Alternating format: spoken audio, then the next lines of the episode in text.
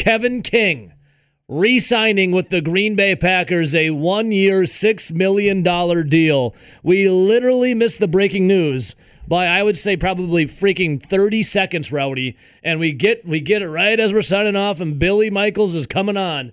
Kevin King back with the Packers. I, for one, was absolutely shocked that they brought back the cornerback because the last thing I remember of Kevin King was let's see, we'll go for uh, right before halftime in the NFC Championship game.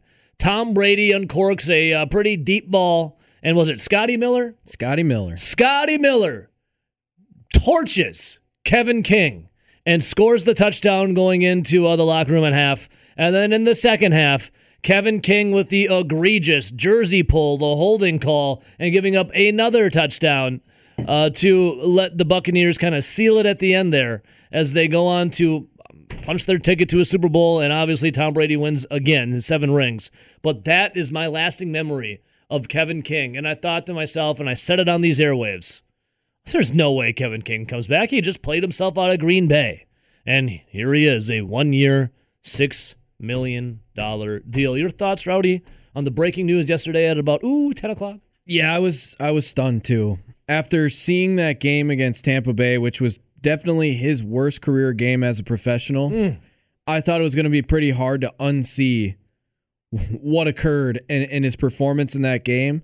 And I didn't think they would bring him back. I thought they would go out either through the draft and draft a, a high corner or sign a veteran for cheaper for a one year deal. Yeah. Now, I guess Kevin King, one year, $6 million.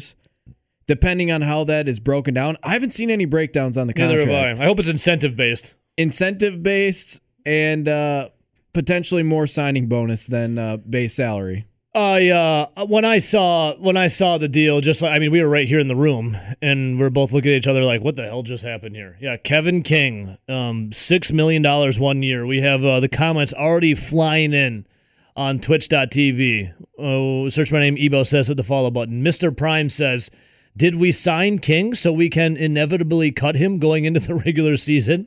Uh, Roger Insto says, "Could they have?" Could they not have spent $6 million better? And then the king says, maybe Aaron Rodgers wants King back. Hmm. Aaron Rodgers wanting Kevin King back. I'm pretty sure that Rodgers really wants to get to another Super Bowl, and I'd imagine win said Super Bowl, but you got to get there first. And if I were to put in public enemies, and I look at public enemy number one of the NFC Championship game, I would have on the face of my poster of public enemy number one wanted for the you know the destruction of the Green Bay Packers and Rodgers' hopes and dreams and our hopes and dreams of getting back to another Super Bowl. Kevin King would be my public enemy number one. And I feel like if I was Aaron Rodgers, I wouldn't publicly say it, obviously. I would probably just be thinking it. I'd be like, Kevin King literally cost me a spot in the Super Bowl. I do not want him back on the team. What do you think, Rodgers? What do you think? Put put yourself in the mind of Aaron Rodgers, Rowdy. Do you think that he would look at Kevin King and be like, you know what? This guy, I, I forgive him. You know, I still have the grudge of being drafted, you know, after Alex Smith. I still look, read at all the newspaper clippings of how people talk smack about me. I still, you know, um, have all these vendettas. But I'm going to forgive Kevin King the guy who just cost me a trip to the Super Bowl. What do you think Rodgers thinks? Well, I think Aaron Rodgers, looking at this deal, being a cerebral guy, probably wanted to upgrade at the position, no doubt, as prob- as everyone wanted to. But if he really looks at it, he's probably going to say, "Well, what does that contract actually look like?" Yeah, and by the way, speaking of Rodgers, still nothing happening with the Aaron Rodgers contract.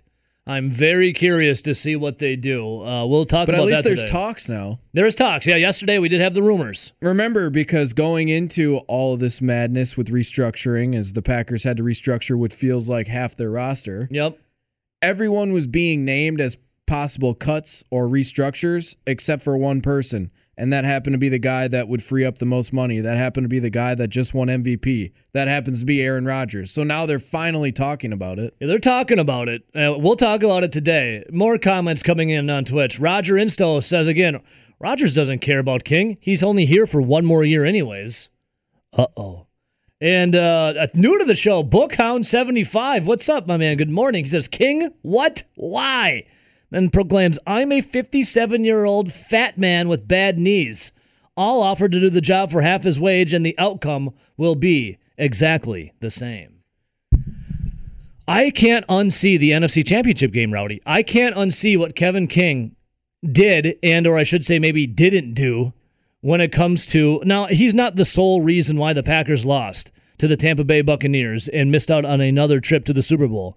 But oh my God, he is one of the man men in the arena. And when you're the man in the arena, the light shines upon you, good or bad. You uh, whatever you do is focused on, hyper focused on, and um, I don't know, hyper focusing on Kevin King. He blew it as one of the men in the arena. Rowdy, am I, am I wrong in saying that? Yeah, if you go back and watch that Tampa Bay Green Bay NFC Championship game, Tom Brady picked on two corners for the Green Bay Packers, and one of them happened to be Kevin King.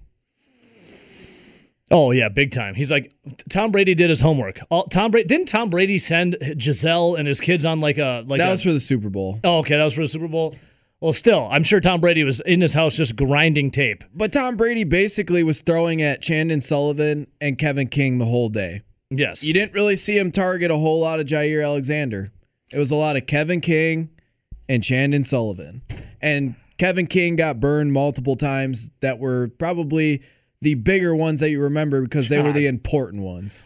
So, okay, the career of Kevin King. Now, don't get me wrong. At times, he has been good. He is a, at times he is a good cornerback, but you can only rest on your well, you can't really rest on your laurels. You can only rest on so many good plays for so long till someone's like, dude, that was like that was in 2019 when you had all those interceptions. We're coming in 2021 now, the 2021-2022 season. Um, 2019 is a lifetime ago in the NFL. So King drafted in the second round of the 2017 draft, missed 17 games the first two years due to injury. Now 2019 was solid, five interceptions, and then what? Before missing five games last year. And again, I can't get the NFC Championship game out of my head. Rowdy, when you were doing the numbers of all the potential games that Kevin King could have played in, if you know fully healthy, how much? How often was he available for those games? Yeah, so that was going into last season. When you factor in this 2020 season, in a possible 64 regular season games, Kevin King has been able to play in 41. So that's less. That's that's a yeah. He's played in about two thirds of the About- games possible. Well, choked on my coffee when you said that. Two thirds of the games possible. Um, and being available, availability is one of the big keys in the NFL because last time I checked, you get paid a lot of money to do a job at a high level. And if you are not out there to do your job, what's the point of you getting that money? And then an, another big thing with Kevin King is the fact that they we talk about analytics all the time in sports now. And Kevin yeah. King has never been graded out as anything better than an average second corner. No, um, and that's when healthy. Here you go. I, I read this too yesterday when uh, our guy Nathan was in here. We were talking about our March Madness brackets, and Rowdy was Rowdy was really good at math. I mean, this it's not tough math, but Rowdy's uh, Rowdy is like the uh, beautiful mind here when it comes to math. Uh, I saw this Kevin King coverage grade by season among cornerbacks with at least 200 snaps. Now, 2017 when he was drafted. So this is 200 snaps. Grades And now By 200 season. snaps isn't a ton of snaps. It's roughly like playing half a year. Exactly. so 2017, Kevin King was 123rd of 131 players. In 2018, Kevin King was 88th of 135. In 2019, his best year, he was 69th, nice, of 138. And in 2020, he was 98th of 141. So So when healthy and playing decent football, he's about a low level second corner. Yeah. He, he yeah, low level second corner. Which personally I think is good enough was good enough last year for the Green Bay Packers to go to the Super Bowl if he didn't have those catastrophic mishaps on a couple plays. And that's the thing. Well, eh, Okay, you can be an average, maybe slightly below average, and get by. But if you are a average to slightly below average, and you are in an NFC Championship game, you are one game away from the Super Bowl, and your ineptitude rears its ugly head, your average to below average play gets exposed on one of the biggest stages. And I would think, Rowdy, most of the players, if you're in a you know the Super Bowl or a game before a Super Bowl, I think most of your roster is pretty solid, right? And if you're Tom Brady, you key on on the weak. They're links. either pretty solid or they're at least hot. They're playing really, really well. yeah, And you would say that the Tampa Bay Buccaneers defense was playing really, really, really well. Tom Brady was being Tom Brady. And when you looked at the Packers, the offense and Aaron Rodgers were playing really, really well. But we mentioned some of those guys in the secondary didn't bring their A game. And I think uh, it was pretty easy to see. You didn't need the analytics to tell you that Kevin King had his worst game that season in that NFC championship. yeah. And the grades, the analytics and grades spell that out as well. Six million dollars for what? An average to slightly below average cornerback seems a little exorbitant. But hey, that's Brian Gutekunst. That's Russ Ball. Well, They're gonna go get a cornerback in the draft pretty early. I think it's evident to you know get back there because they're not gonna just rely on Kevin King. Kevin King, when healthy, is a is a starting grade corner. But a how often is he- starting grade corner, How often is he healthy? but he's only been healthy for about two thirds of the games. You would imagine that they probably have to go corner now. Yes. That they signed the the quote unquote veteran for a one year deal in the draft. My God. But you just you have to hope that it's incentive based at six million dollars a year because I feel like you could have gotten a more experienced guy out on the market that's been able to stay healthier than Kevin King yes. for probably just as much or cheaper. So you got to figure it's got to be incentive based, and you got to hope that uh, more of that money is focused on signing bonus rather than base salary, so it doesn't go as much against your uh, salary cap. Yeah, I'm I'm reading here on the on Twitch. Let's see. Our guy BJ Ashelman says I want to see what the contract looks like, but six million is too steep. Kyle Fuller is way better and got ten million. Would rather pony up four more million for a stud opposite Jaire. Hey, what'd you think about that? I mean, what the Broncos just threw down on Kyle Fuller? He's going Yeah, to the Broncos. Kyle Fuller got what nine and a half. You had Patrick Peterson, who I would rather pay Kyle Fuller than Patrick Peterson, but yeah, he got ten and, closer to ten and a half. Yeah. Adoree Jackson, who's a solid corner, used to play with the Titans. He got thirteen. And here we are with Kevin King, six million dollars, which I, I think we all can agree is a little too much. But we got to see the contract. It could be a lot of incentive based, yada yada yada. And you'd imagine, like Rowdy just said, that they're going to go cornerback in the draft now. So You, yeah, you'd have to imagine if you look at the Kevin King six million dollars. I would have to think that if it's incentive based, to. roughly half of it has to be incentives. God, I, I mean his his final game, Kevin King, and not to keep beating this dead horse, but it's it's the lasting memory, right, of Kevin King. He definitely took a blow to his wallet.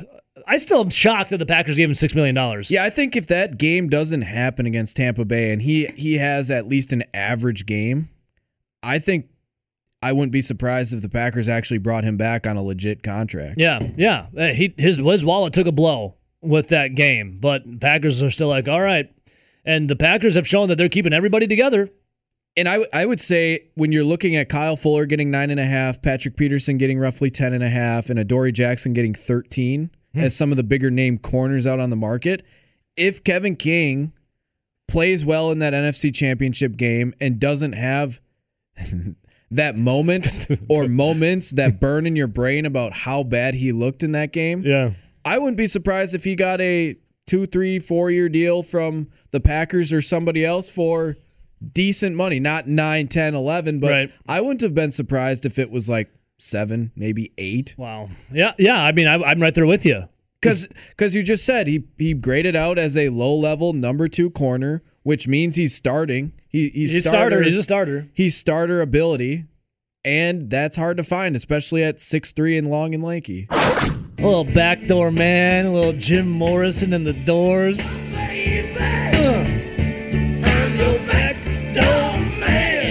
And I get to welcome in Badgers Associate Head Coach Mark Strobel and Badgers royalty Barry Richter. You know it's a damn good day. Fellas, what's up? Good morning. Good morning. Happy Wednesday. Morning, boys. How you doing? I love it. When I, my favorite thing to do is when I welcome you guys in, is I don't like reference who's who. I just say good morning and see who's the first one to say something. We're doing good, man. We're doing great. I'm very stoked for Friday, obviously, as the Badgers going to get underway against Bemidji State. But before we dive in, uh, Barry, let's start with you. Barry, usually you will conference in Strobes, but Strobes is also right now. Barry, what what is it that you're doing this week leading up to Friday's action? Uh, was it at noon? Is it nooner? Or is Noon. it nooner? Nooner here. Nooner here. Barry, what are you doing leading up to Friday's action? Just trying to get some work done, man. You got to get some work done so I can go and watch that game at noon. I'm really excited to watch uh, the team play. I don't know much about Bemidji State, but uh, as everyone knows, they're out of Bridgeport, and uh, and sounds like the team had to go out there a couple days early, several days, a lot a lot earlier than they usually do for the NCAA. So it's a it's an interesting uh, setup, so to speak. But uh, nevertheless, the Badgers got the one seed uh, in that region, which is great, and uh, just looking forward to it. Looking forward to getting some hockey because uh, my my bracket is definitely busted.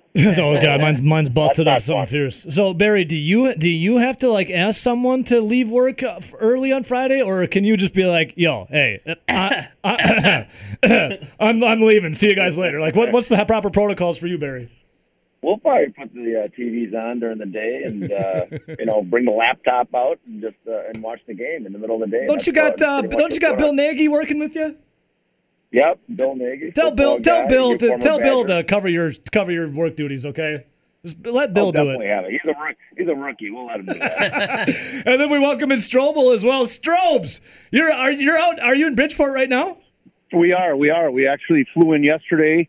Uh, got, dropped our stuff off at the uh, the rink, and uh, immediately went back to the rink to test uh, for COVID. So again, they got a different process here than they do in Madison, but uh, everyone kind of following the protocol, and and then we had a little uh, dinner, a kind of a grab and go type thing, uh, and then everyone hit their rooms or whatever they they want to do, go for a walk, but we got out here early, so um, the NCAA, I believe, could test us, and this regional can be a bit quarantined. I don't believe they're having uh, spectators and fans at this regional, but parent, parents are are allowed to come.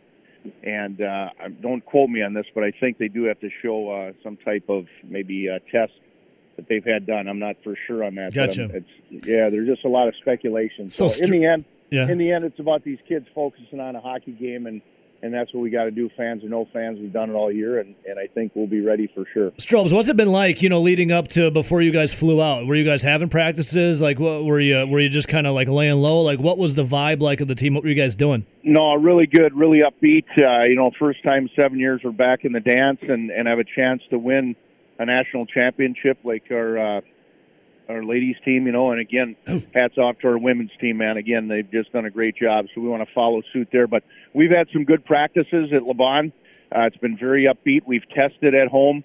Uh, everyone uh, seems to be good there, and so for us, it's just it's dialing in. We've watched video on uh, Bemidji. We've gotten I've gotten a Michigan Tech uh, as well as a Bemidji video, or excuse me, a um, Lake Superior State video about them, and they remind me a lot of Penn State. Uh, Uh, they can trap you a little bit in the neutral zone. They're going to try to clog things up, but I think again our speed, our tenacity, and playing Badger hockey when we've been successful this way has to be the uh, ingredient for us to have success. So, Strobes, have you ever uh, been to Webster Bank Arena before in Bridgeport? I'm looking at the pictures right now at uh, the Badgermen hockey on uh, Twitter here. looks looks pretty palatial. I see you guys throwing the football around, having a good time. Have you ever been out there before? I, I have not been to this rink. I, I did years back in '95, '97. Played in the American League out here on the East Coast, out of Albany.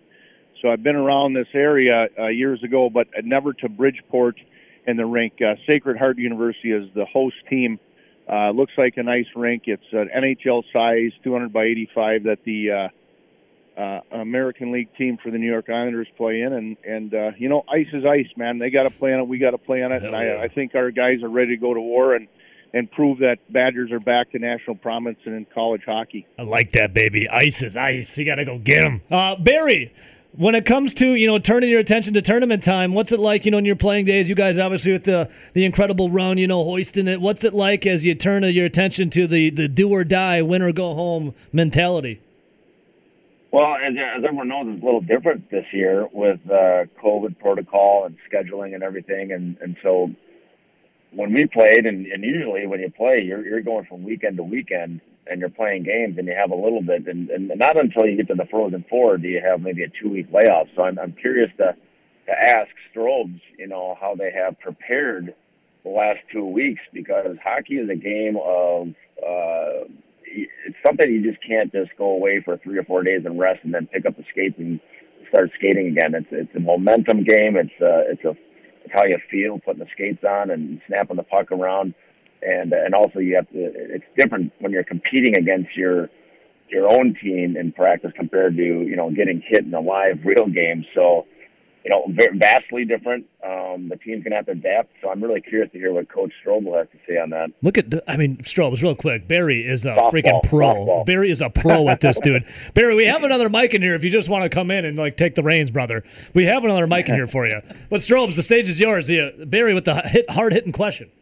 Well, no, it's a great question. When when we got back from that uh, playoff uh, weekend there uh, in the Big Ten and, and had the Minnesota loss uh, we got right back to work. Uh, I think uh, Tony, myself, Oz, we were very focused on uh, what we lacked in that game, especially in the second period, and what we needed to correct, uh, certainly as coaches, and then to uh, make sure instruction was pretty much uh, dead on. And I think we, we got right back to, you know, men on men. We did a lot of battle drills. We did a lot of D zone coverage stuff that we talked about to make sure assignments, uh, you know, were correct. And we weren't getting crossed up on trying to play man on man when we're actually a zone type defense uh, in in our own end. And um, you know, for us, it was just competing again and winning one-on-one pucks, uh, doing stuff off the walls, being good on over/unders on the boards, and um, just just a lot of the little team stuff too in our neutral zone, our forechecking, our um, our regrouping quickly and attacking, and then uh, worked on the forecheck. So pretty much everything. We got some special teams in. Um, a couple days ago as well, so we worked on our uh, power play and penalty kill, and uh, we touched on everything, and then the goaltenders got a ton of shots. We also did some forward D splits. So, you know, again, it was very, very focused. It was very detailed, and um, we we worked hard. And like I said, um, it's it's what we're going to do that's going to determine our future here in the next uh, four games. But for us, uh, we got to win the first period and have a good first shift against Bemidji and set the tone. Well, is that how you break it down, Strobes? I mean, you, I mean, you said period by period, right? Or is it shift by shift? Is that how you break it down with the guys? It's like go out there, just focus on your your role, your job, what you do, just shift by shift. Don't get caught up in the bigger picture. You do. I think for me as a coach too, uh, when I'm when I'm talking with the forwards, you know, I just tell them right away, go get your legs underneath you. You know, go go feel the puck. Uh, you know, go go get into a body. You know, get that first shift under your belt. Uh, touch the biscuit a little bit if you can. Otherwise, get into somebody, get into a good position, get a good stick in a lane. And then once that's under your belt, I try to coach them through a little bit of okay, that one's over. There, everyone's blood is flowing. Now we're in it, and then and then start taking over with our systems and our our um, you know support of the puck, and then just making plays and letting the game flow. And then clear your mind to just sit and go, hey, this will be uh, repetitive what we do in practice, how we play, and what's given us success all year. So I I do try to explain the one shift under your under your belt, get those legs going, get your feet going, uh, get your body into it. Yeah. And uh, again, as Barry knows too, as a player, it can start with your warm up. You know, like you got to have a good warm up. You know, your your mind's got to be clear in the moment, and then again, it's it's it's you and your teammates supporting yeah. each other to have that team success. You know, well, I was looking at I was I watched the reveal show, and as uh, the region for you guys as the number one seed came out, and you see uh, Bemidji there and last played him in 06 and went on to the national championship. You had UMass as the number two. And then that Lake Superior State came up, and all I could think about was 92. And, you know, I wasn't old enough to really comprehend a lot of things at that time, but all I know is nobody I know who is a Wisconsin Badger hockey fan has any good things to say about 1992 or Lake Superior State.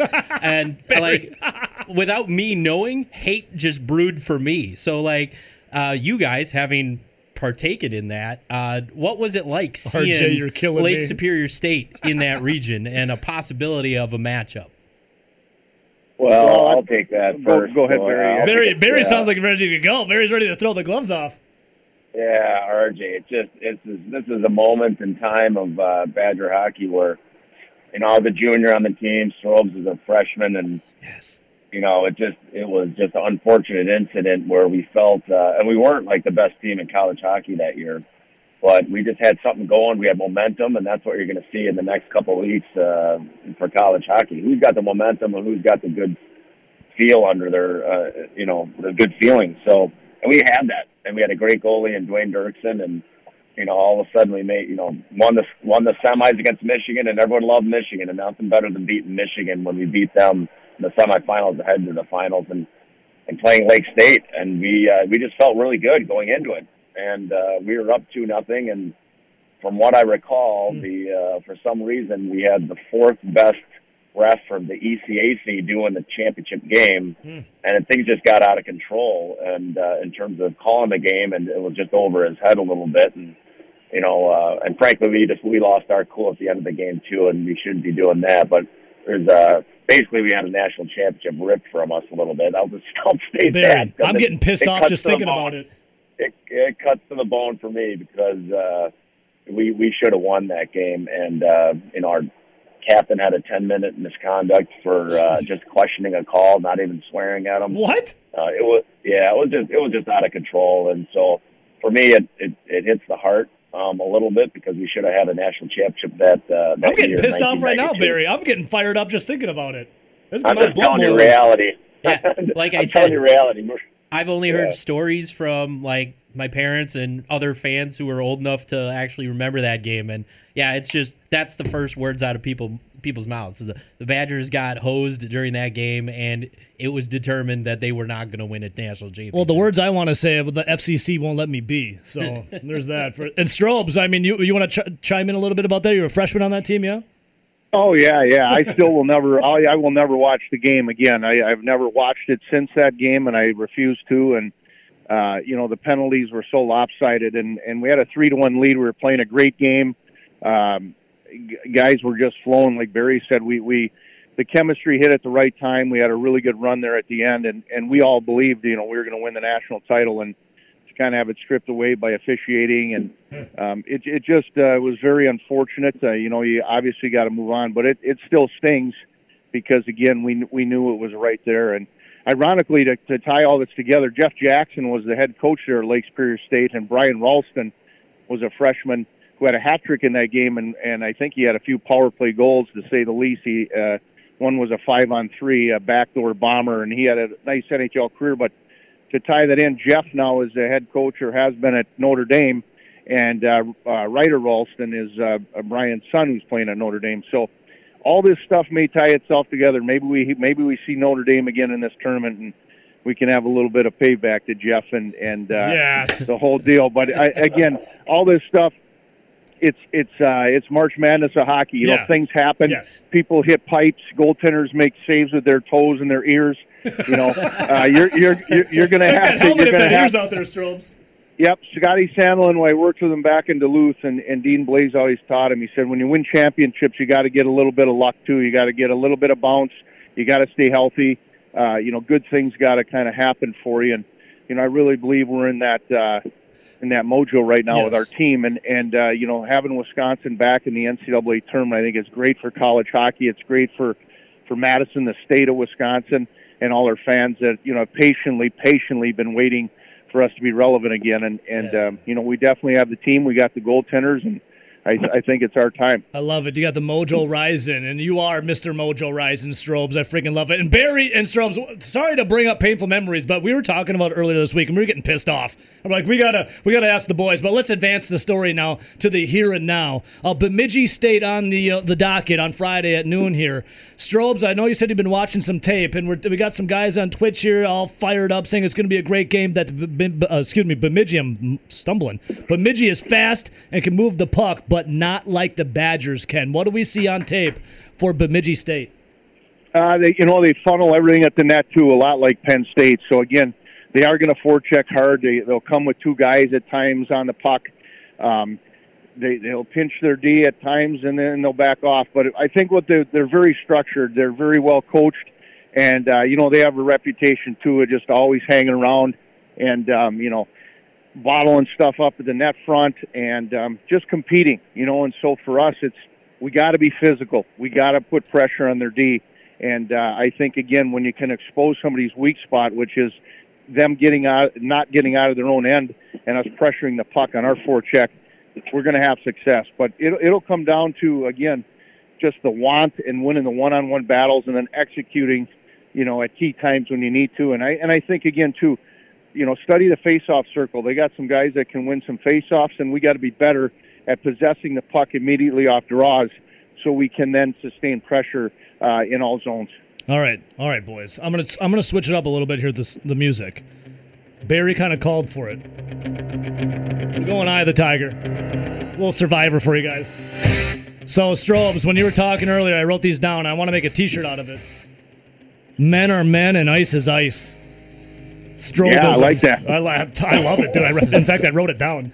Men are men and ice is ice. I love it. Barry, what do we uh, what do we see happening on Friday, brother? What are you going to be doing? And how can I join you to come watch? You want to come into the studio with me? What do, what are you thinking, guy? What do, what do we think is going to happen Friday? Oh, I love it. The Badgers are going to take it for sure. You know, it's going to be a great game to watch, and it's going to be fun. And uh, just looking forward to supporting the team uh, as a fan. And uh, I'm just happy as a heck to get back to NCAA's, and so it's just, it's going to be fun. It's going to be a lot of fun. So we'll definitely be watching. And Strobes, um, you know, I'm gonna let I'm gonna let your guys do the, the talking when they hit the ice. But what's Mark Strobel gonna be doing? Uh, you know, leading up to the game, is he uh, is he prowling like a tiger around, an uncaged tiger? What's the uh, what's the pregame ritual leading up for Strobies?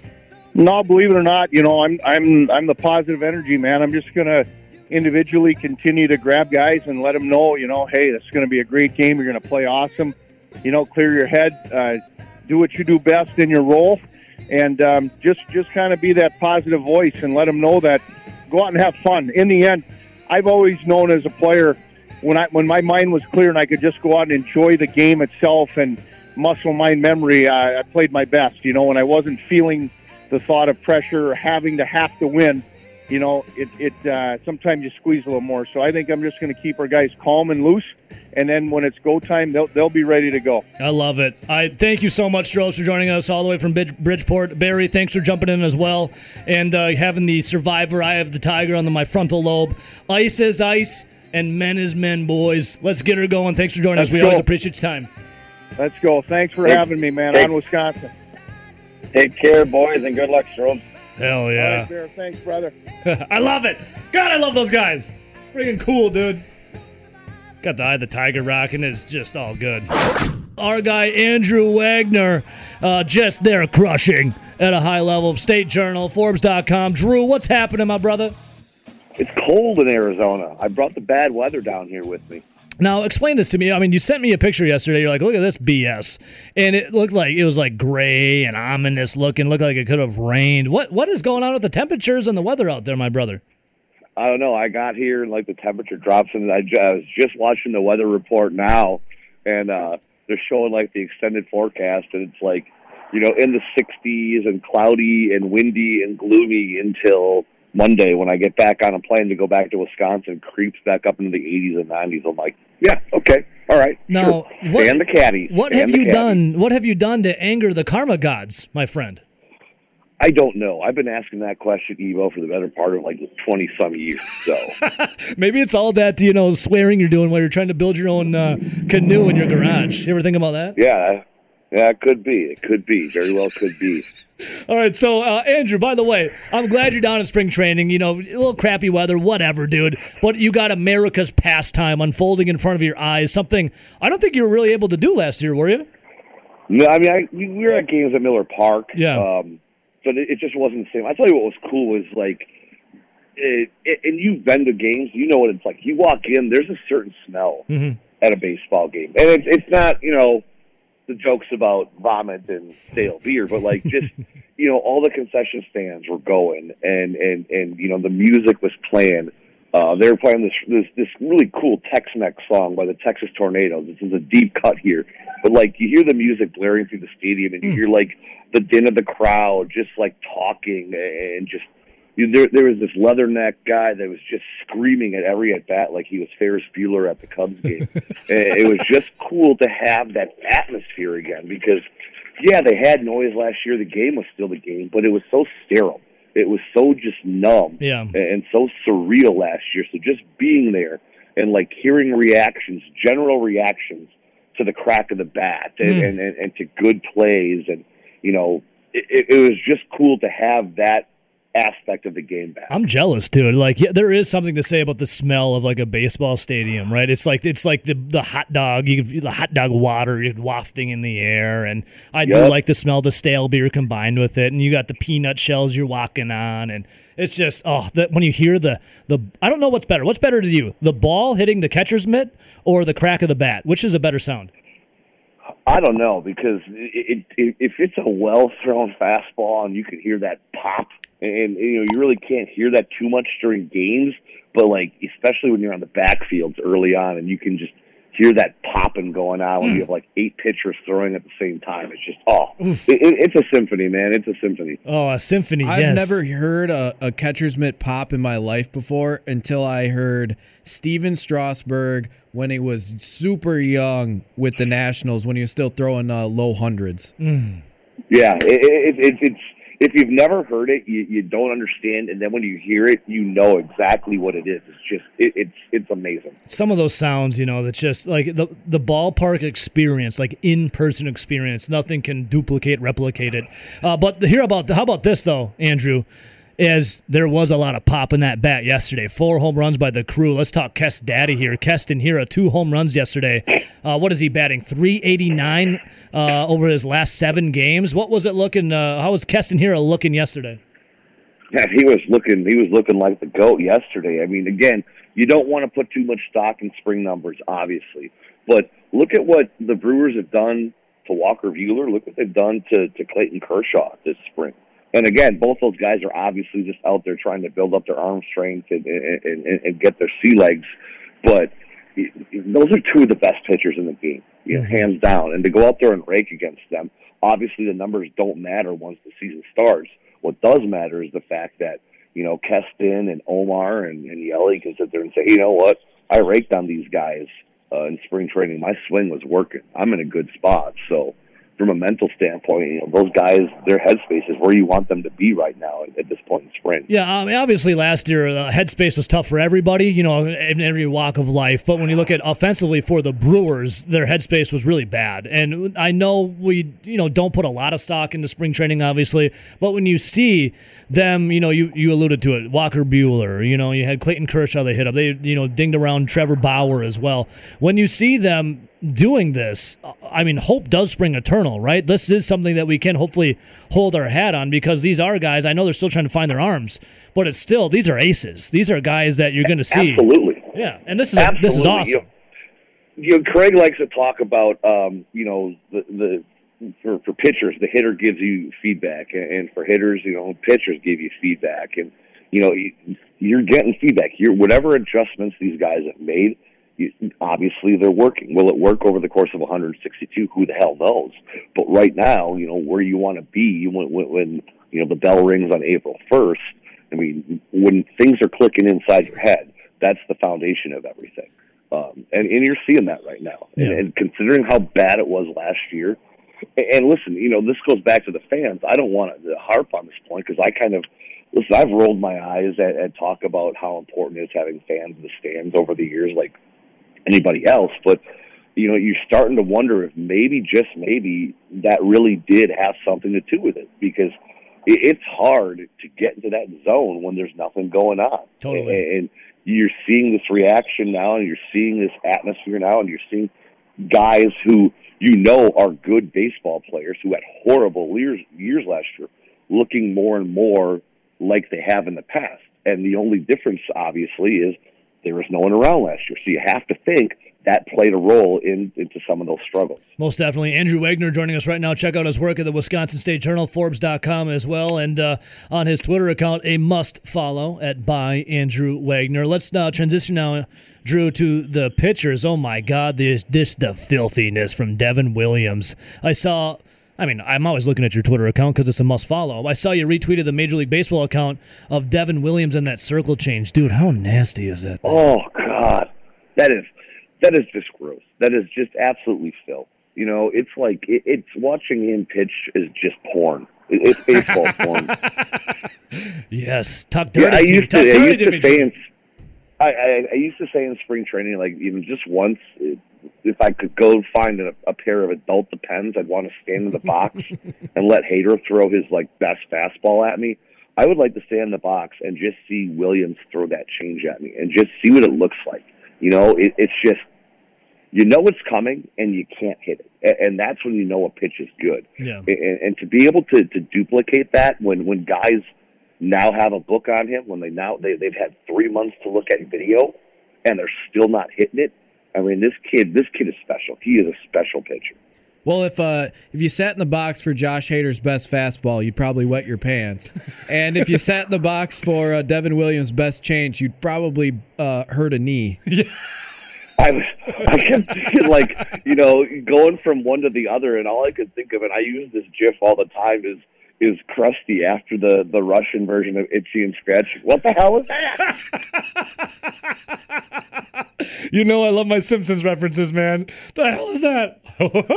All right, so uh, Andrew, let's let's transition from Devin Williams, and you brought up Josh Hader. Uh, Craig Counsell talking yesterday that they're going to the traditional, you know, ninth inning closer for a Hader. Is this what's? I mean, obviously, you know, the manager knows best. Craig Counsell knows best. Is this what's best for the Brewers and the back end of that, you know, that bullpen of Hader being that traditional ninth inning closer?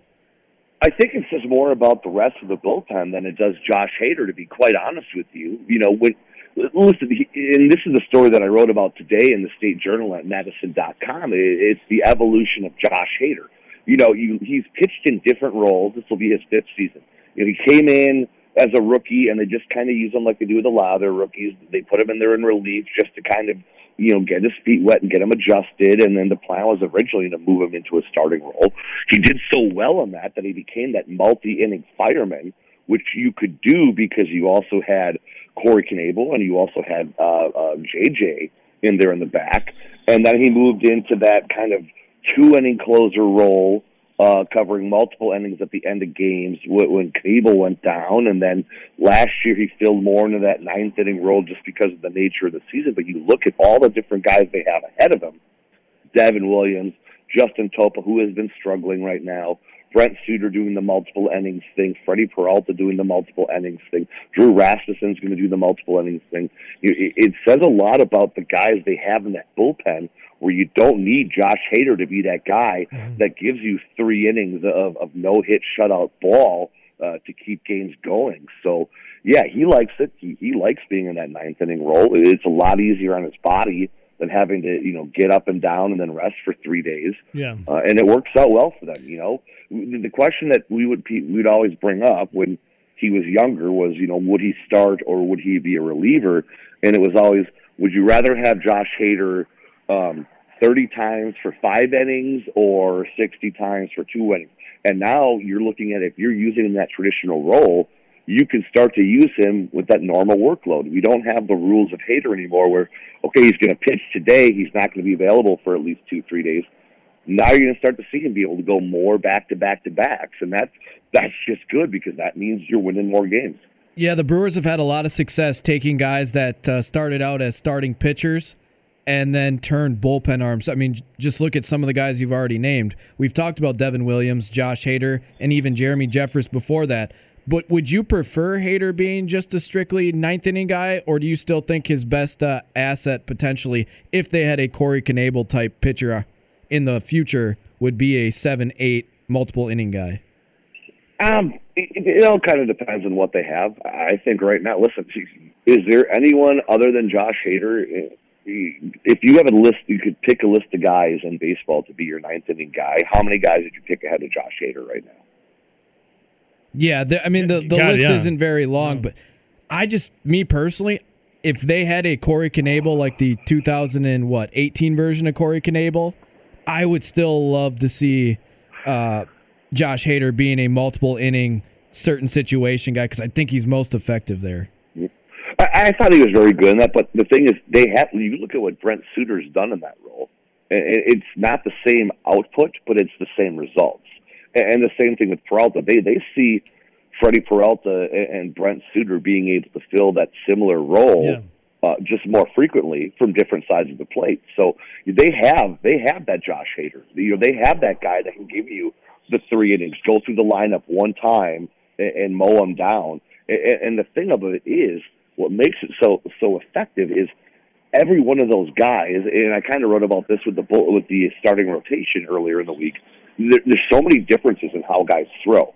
It, it, and that makes it even harder because if you go out there, you, you, say you're starting Woody or Burnes, okay, guys who are just throwing straight up gas, Excellent. and and then all of a sudden, you know, you're going to throw Brent Suter out there, uh, and he's going to give you, you know, two innings, maybe three of that really, really quick left-handed delivery. And we like that, Andrew. Not to it out of interrupt, but we, we like we like Yeah. the fact that Brent Suter is out there getting innings done in like two minutes. That's that's perfect. Yeah. But then you go from him and say then you go you bring in Eric Yardley for an inning and he's giving you that funky submarine, you know, digging a hole style. And then you've got Devin Williams with the changeup and then you've got Josh Hader throwing filth. You know, so it's you can't get settled in from that bat to at bat because it's gonna be different every time you step into the plate. And I think that it's one of those things where you have so many good guys, I mean just really, really good pitchers to start with Yeah. but they're all so different where the sum is greater than the parts or whatever that cliche is. Yeah. Um, here, one second. All right. So, Andrew, sorry, I had to tell Nelson to go get the phone. Um, so, Andrew, before I let you go, my brother, can you tell him 840, Rowdy? Before I let you go, my brother, sorry, I'm multitasking. Who is going to be, in your opinion, uh, difficult cuts obviously coming up? And I see Daniel Vogelbach is a little, you know, sweating it out because there's no DH. Be at first base, see what happens. What, what is there going to be surprise cuts here, or is it going to be like Daniel Vogelbach? Is was he out of options? Right? Like, what's going to happen in your opinion with some of these guys? I don't. know. I, I think they're going to try and- get. I think they're going to give Vogelbach a, a chance to show he can play first base. Um, I, I don't know if it'll work because again, he doesn't have options. They also have Travis Shaw that can play first, but uh, they don't want to get rid of him. I know that much, and that's going to be, I think, the hardest decision on this entire roster. All right, Andrew. Before I let you go, opening day is almost here, and I'm Okay. gonna I'm gonna play a little uh, Simpsons talking softball underneath you because it's an incredible song. There you go. This one's for you, buddy. What an episode, by the way. What Oh, are you going to be doing for opening day? Will you be in attendance at Miller I will be working. American Family. Field? Will I'll you be- sneak I'll in a hot dog at least? Press box. Oh yeah, I'll be crushing. The, I'll be crushing the hot dogs in the press box if we have them. Absolutely. Andrew, and before uh, how long uh, can you join us again on Friday or something if it all works out? Because you're yeah, down there. Absolutely. Yeah, I'm down here. I'm down here till uh till Monday night. So yeah, absolutely. We'll talk to you Friday. And hey, if you're out and about, you know, around Maryvale, don't find any like bottomless pits like they do in this uh, Simpsons episode here. We, we, we want to talk to you on Friday. We want you falling. Was that Ozzie? Was that Ozzie that fell down the pit? I think it was. yeah. I think it was. My buddy Jerry Beach knows it by heart. So I'll, I'll, I'll double check with him. All right, so we'll, we'll let you go. Uh, the Simpsons taking us out. We always appreciate your time. We'll check your workout. Wisconsin State Journal, Forbes.com, by Andrew Wagner on Twitter. We'll get you on Friday as well because you, my friend, got it going on. Enjoy the sights, the sounds, and the smells, minus the vomit at Maryvale, right, brother? Yep. Take care, buddy. See you, buddy. There he is, Andrew Wagner. Good guy right there. Love that cat. Okay, so we had Rob Reischel on last week, and Rob Reischel for Forbes.com wrote the uh, the blazing article, the head turner, the get the cheeseheads riled up with Aaron Rodgers. The Packers have made him a lame duck quarterback. That was uh, last week. People were people were upset online. People are always mad online. People are just mad everywhere. Actually, breathe, drink some water, be okay, relax. But Rowdy, I see this uh, from Rob Demovsky yesterday. Source: Green Bay Packers have not restructured quarterback Aaron Rodgers' contract. So we've had literally everything imaginable outside of oh I don't know, uh, redoing, restructuring, or giving more stuff to Davante Adams, the you know incredible wide receiver. The Packers have done everything in their power to get under the cap while not touching Aaron Rodgers' contract at all. And Rob had the article last week that they've made him a lame duck quarterback. Then we had the rumors that they were going to uh, restructure the deal, and that was uh, in the infancy stages of it. It was going to happen. But now we have yesterday Rob Demovsky saying Green Bay has not restructured Rodgers' contract. So they did not alter Rodgers' contract this past Friday, a source told ESPN, and they paid his eight point or they paid his six point eight million dollar roster bonus, as is rather than converting it into a signing bonus. Which, if they would have done that, they would have freed up more than four and a half million dollars in salary cap for this coming season. However, they would have uh, pushed that money to future caps, therefore increasing what Rodgers would count on as their 2022 and 2023 years. They've literally done nothing though with Rodgers' contract. Yeah, I'm still under the belief that they're not going to either. I don't think they are. Like, wouldn't they have done this already? You know, maybe it could be in the works, and maybe they're waiting to see what the free agency market looks like as more guys sign, and they're waiting, uh, waiting around. But if you were to redo Rodgers' deal, they would save what? What was it? Fourteen to seventeen million dollars. Yeah, depending on how they restructured. Now they already allowed what was it, six point eight million to uh to hit the cap. Mm-hmm. That was something that if they had restructured by was it end of workday on Saturday? yeah. they could have saved potentially six point eight million. And so they didn't do anything. Instead, they just let that time expire, and Aaron Rodgers cashed that six point eight million on for the uh, salary cap for the upcoming season. Yeah, the only what else did they do? I think they they restructured. I think Mason Crosby deal is what I saw. Um, so the Packers. So they did restructure Mason Crosby. They did. They did. Let's see here. Uh, the Packers gained 1.34 million dollars in cap space by turning 1.675 mil of Mason Crosby's salary into a signing bonus and adding three. I just jo- I just it's funny because remember we were talking about all the candidates and we got down there and go and maybe just because Mason Crosby's making four million dollars as an older kicker, maybe they'll restructure that too. And no crap, they did. yeah they turned Everything possible not to restructure Aaron Rodgers. Yeah, they also let's see here. Uh, they s- added three voidable years on Mason Crosby's deal, according to a source that allowed them to spread the bonus out over five years. Uh, let's see. In another cap saving move, the Packers reduced safety Adrian Amos' base by 3.91 mil, converting that money into a signing bonus. So between that two moves, Crosby and Adrian Amos, the Packers uh, roughly eight mil under the salary cap, which is how they were able to sign cornerback Kevin King yesterday. And then once again, the Packers cleared cap room without, as Rowdy just said, touching Aaron Rodgers' deal. We're starting to really get low on the uh, list of things the Packers can do to free up money here. It, it's, it's literally what now? Uh, Davante, do some of Davante Adams Davante Adams extension, and then Aaron Rodgers. Aaron Rodgers. Is there anything really and else? they already Dean Lowry cut. Yeah, a Dean Lowry was a guy that could potentially be cut, and they already reworked Za'Darius Smith, correct? Mm-hmm. Preston Smith is already reworked. They had to Mason do Za'Darius to get Aaron Jones done. Mason Crosby was already reworked. You just signed the Aaron Jones deal. They did Billy Turner. Billy Turner was reworked. They've literally done besides cut Dean Bakhtiari Lowry was the first Yup. one reworked. Yep. Besides cut Dean Lowry, uh, and extend and, and you work around with Davante. That's that's that's it. You're running out of options. you literally have three options left, and the biggest, the elephant in the room, wearing the number twelve jersey, the gigantic elephant in the room, is Aaron Rodgers and the deal. The Packers have literally done everything in their power. You kick the can. I'm just pulling. I just pulled it up. You literally kick the can down the street. Bakhtiari, Kenny Clark, Za'Darius Smith, Preston Smith. You just re-signed Aaron Jones. We forgot about Adrian Amos. He was restructured. Yep, Billy they Turner just did that. restructured. Mason Crosby restructured. Restructured. The only moves left are an extension for Davante Adams, a restructure for Aaron Rodgers, and potentially a Dean Lowry cut. That's that's that's the only real money that's left out there. It's it's it's getting strange. There is And we're in free agency. You can make any move you want right now. I mean, now. something could happen, sure, but right now it seems a little unsettling.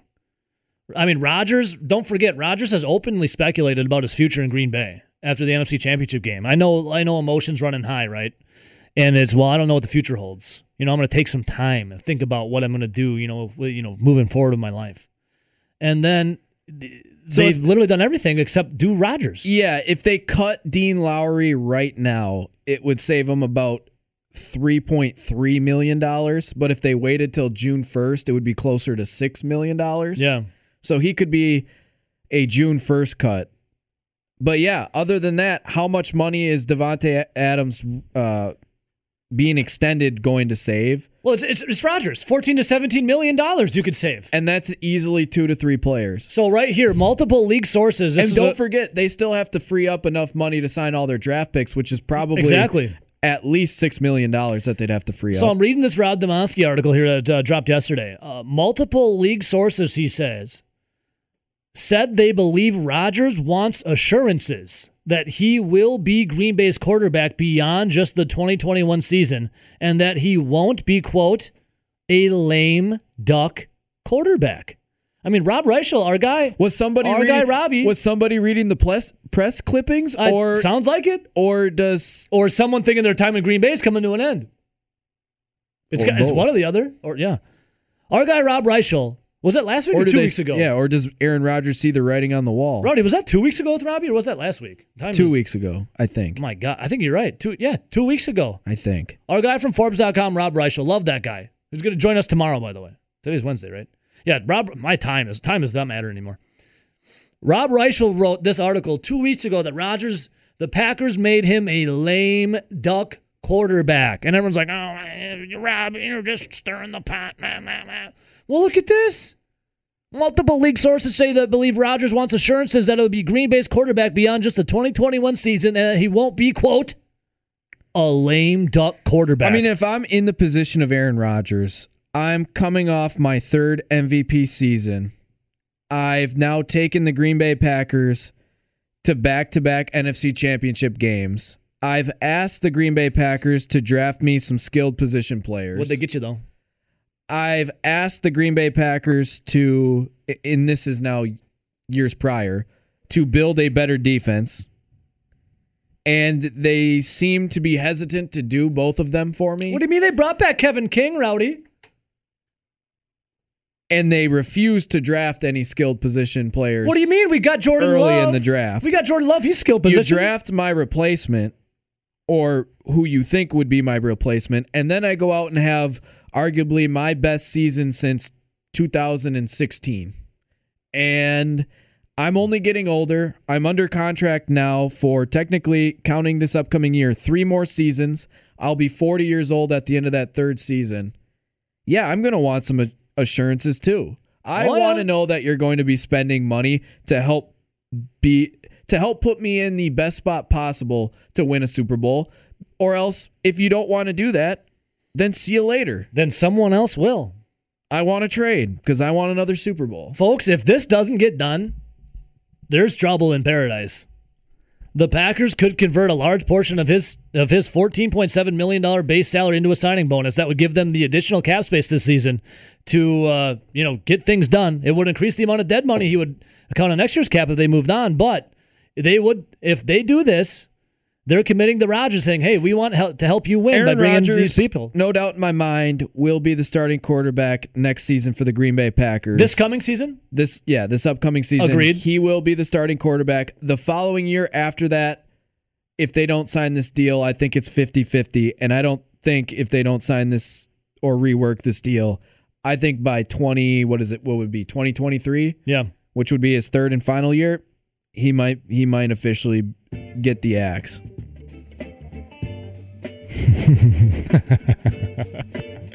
Can you feel the tension? So I'll go 100% this year, 50% in 2 years and 20% in 3 years. Now, hey, Rowdy, they could get something done though. This, this hell, this could happen.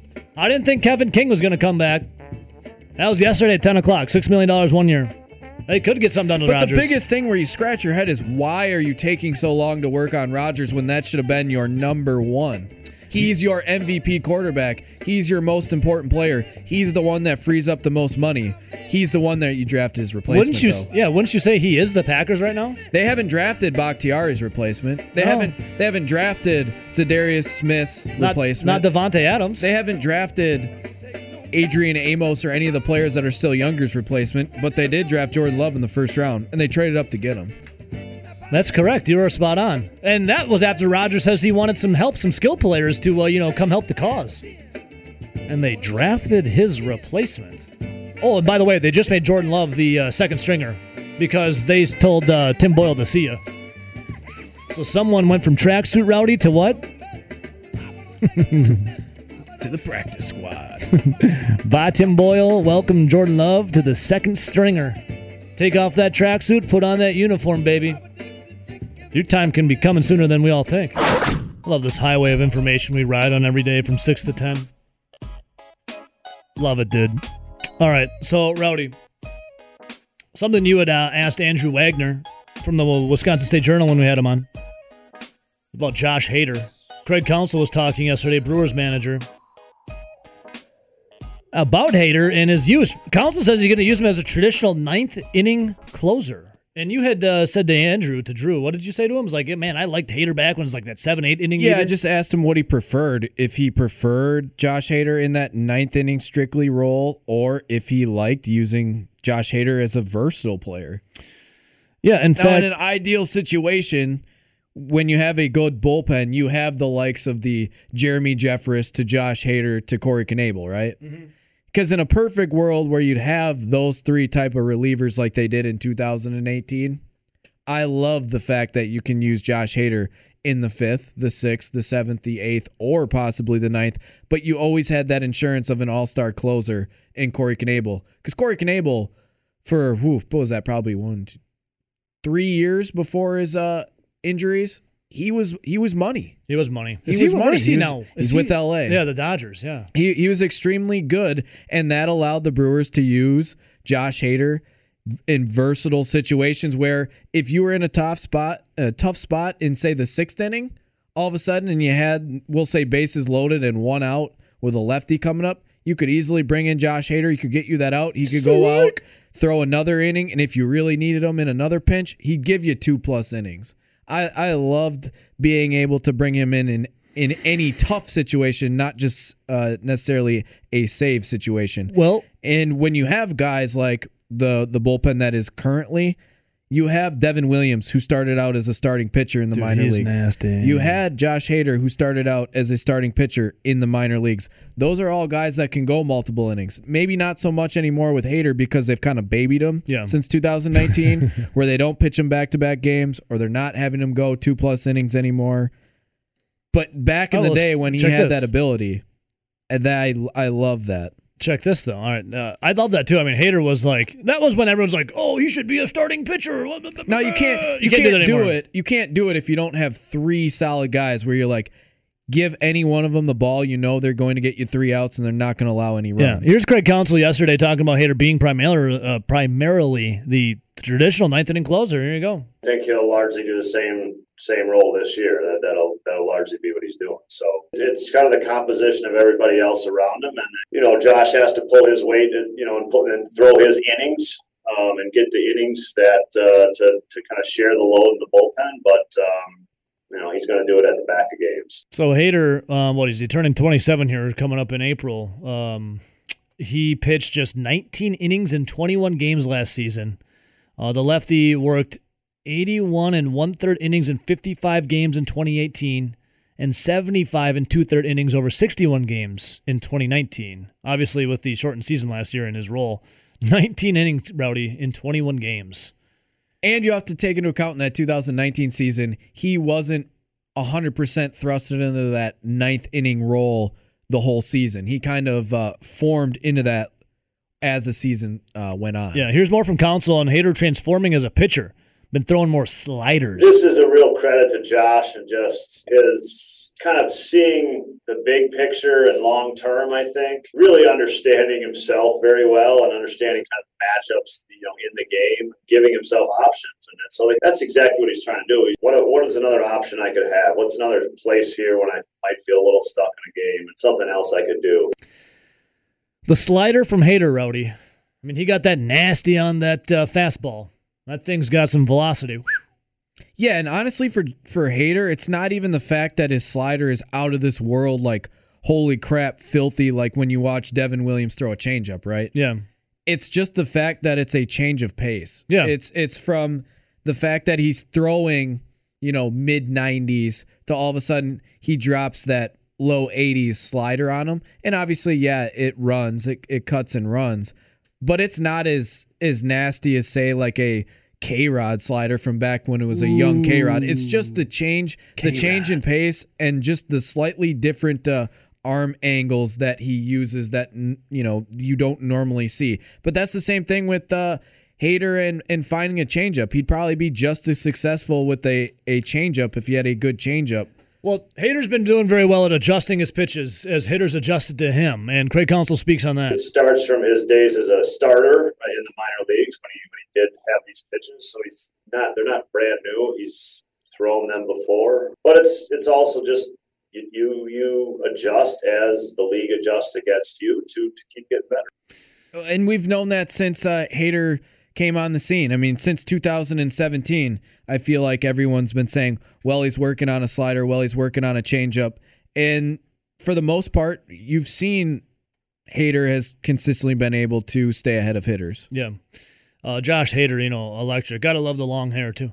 Uh, Devin Williams, he, yeah, dude. Speaking of long hair, Corbin Burnes. Dude, I know Corbin we said it Burnes. before, but it's not getting any shorter. Corbin Burnes is the truth. That dude, Rowdy. Corbin Burnes yesterday was deal. And I think he might have longer hair than Josh Hader right now. I love it, dude. I love the pictures with the long hair. It's uh something about it. I feel like it's, it gives them that extra, you know, like it's a little extra distraction to the to the batter. Those long, Unless your name was uh, Derek Turnbow. Then I Oh. think it just got in your eyes. turn blow. Yeah, my God.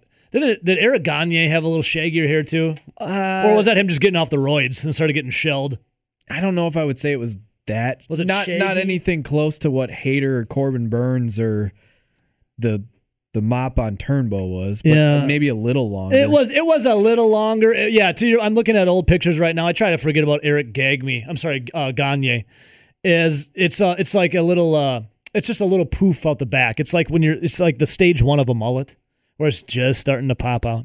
I think John Axford had some long hair Well, at I mean, times back in the, the- day. I mean, Civil he just War mustache? he just didn't look.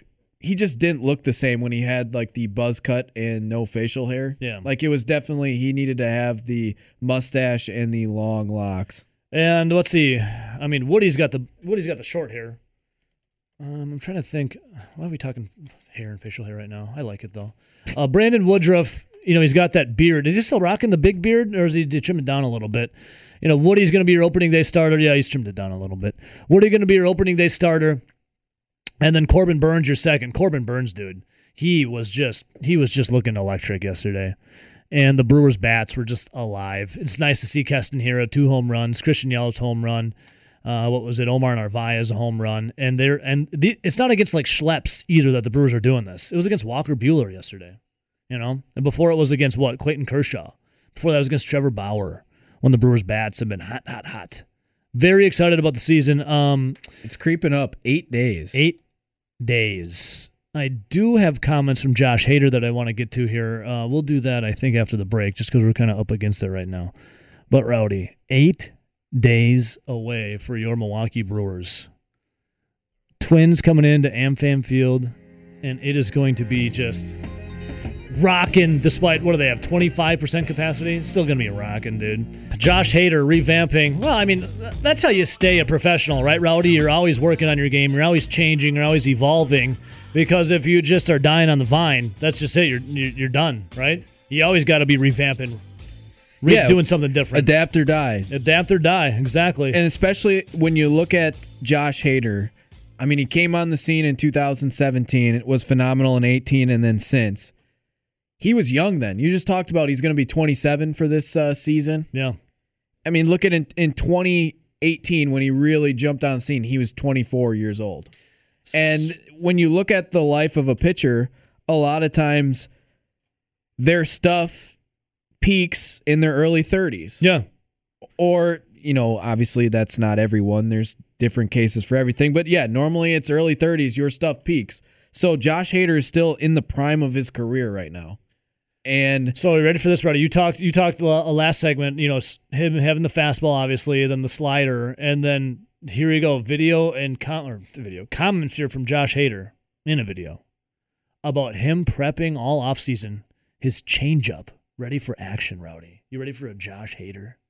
A little dirty change coming in, maybe hanging around with Devin Williams. i'm all right with uh, josh hader coming with a, a new changeup right as long as he locates it preferably Do you think him hanging Low. out with uh, Devin Williams was in- infectious? Like, dude, that circle change, that thing is like dirty, dude.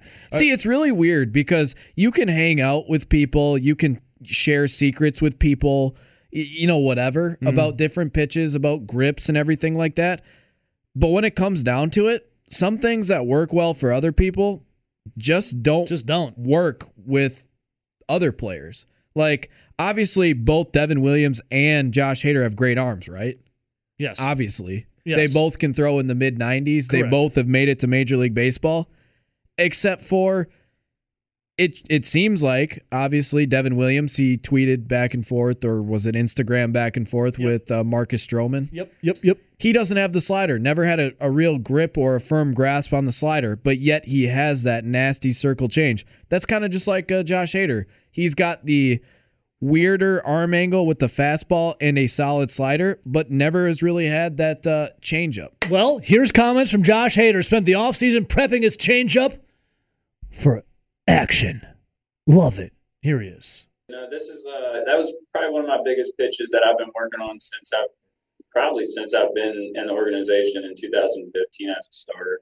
Um, you know, that's a pitch that I always had, but it's just never um, been consistent. And, and same with the slider. You know, slider was more of a priority coming once I made it to the big leagues to to get that uh, tuned up and consistent. And I feel like I was in a good spot last year um, with that slider, so I was able to you know, put a little bit more focus on that changeup. And um, this year, I was able to, um, you know, use it in the games and, and see how it plays out uh, with lefty and righty hitters. And I'm, I'm excited about it. I think, um, like I said before um, about the pitches, it's like they, they can't just sit on one pitch now. Um, so that, that adds a, a little bit extra play for that fastball. And, um, you know, it, it makes it tough for the hitters. And that's that's kind of what I was saying is all these guys guys have been around baseball since they were probably five, six years old. Yeah. All of them know the how to throw curveballs. All of them know how to throw sliders. They all know how to throw changeups. They've just perfected, and when we say perfected, perfected it to the you know one percentile Oh yeah. of of people across the world for these pitches. there's a reason And why they're professional. and that's why they're throwing these certain pitches. Like if uh, Josh Hader went out to your local uh, home talent game, he could throw a curveball and it'd probably still be pretty good. Yeah. but it's not one percentile like his uh, fastball and slider is at the major. Yeah. league You don't think he's going to throw it in a major league game, right? And that's why you don't see Josh Hader throwing a lot of changeups because it wasn't at the level of Major League Baseball ready. Mm-hmm. And if he was to throw it consistently, it would get hit pretty far consistently. So Yeah. that's why they work on it in spring. That's why they work on it in the off season, offseason, uh, and they don't necessarily use it during the year. now I just played up to Babe Ruth for baseball. What was? Oh, by the way, Yeah. I saw a crazy statistic about Babe Ruth the other day, and I'm going to tie it in since we're talking a little March Madness earlier today. okay. when Yeah. Oh yeah. This is crazy. This is crazy. Hang on, Rowdy. Let me get a. Let me get some. All right. So Rowdy did find a crazy stat yesterday that blew my mind. All right, Rowdy. Uh, here you go. The stage is yours. So this goes back all the way to 1919. The day that Sister Jean was born, August 21st, 1919. Babe Ruth tripled and drove in two runs batting cleanup. But here's the kicker for the Boston Red Sox. Mind blown. my mind just blew. The team he played for before, obviously, the New York Yankees. Yankees. The time when he was still a pitcher slash outfielder. And on that day for the Boston Red Sox, Babe Ruth did what? He tripled and drove in two runs. And on that same day, Sister, Sister Jean, Jean was born. born. And the angels sang from above. 1919 Sister Jean. And here she is, cheering on Loyola of Chicago in the Sweet 16. I bet your Sister Jean's seen some things, dude. It's just And what. Babe Ruth with the Red Sox. And Babe Ruth was 26 years old. Just Babe Ruth was a young man. As- Babe Ruth was the same age I as was you, when yeah. Sister Jean was born. Sister Jean. Dude, the amount of things that that lady has probably seen is wild. Babe Ruth with the Red Sox. wow. That's a young babe. I mean, how often when you think of Babe Ruth do you ever think of the Red Sox, you know? Oh my God. Speaking of on this day in history, Rowdy, this, this, I was going to ask you what's, what what shocked you more the first time you saw it, a, a nasty curve or a legit fastball. And to me, it was, I saw a curveball for the first time, like in Babe Ruth. I'm like, like a good one. I'm like, what the hell was that? Oh, oh, that's oh, that's a curveball. And then I think I crap myself when I saw my first legit fastball. I'm like, yeah, I don't think I'm cut out for this sport. How about you? I'm to go with it was never about the speed for me, the speed of the ball. It was the first time you saw a curveball, and that hit us early because we were pretty solid at baseball back in the day. Yeah. And it was actually the Appleton Einstein All Star team Appleton Einstein back in way back in the middle school days Yeah, when all of a sudden, knees. yeah, they had kids that were throwing in the upper 60s. Which is pretty hard for little league, Mm-hmm. and then dropping uh, some curveballs on you. When the majority of uh, kids our age and in our uh, program were not allowed to throw curveballs or not even taught them. I remember the first time I saw like a legit curve, I'm like, whoa, what the, what the First time, that? first time you see one after a kid's throwing smoke, drops one in on you, buckles the knees, Yeah. but then you just gotta sit back. Sit back, be easy, stay calm, be easy.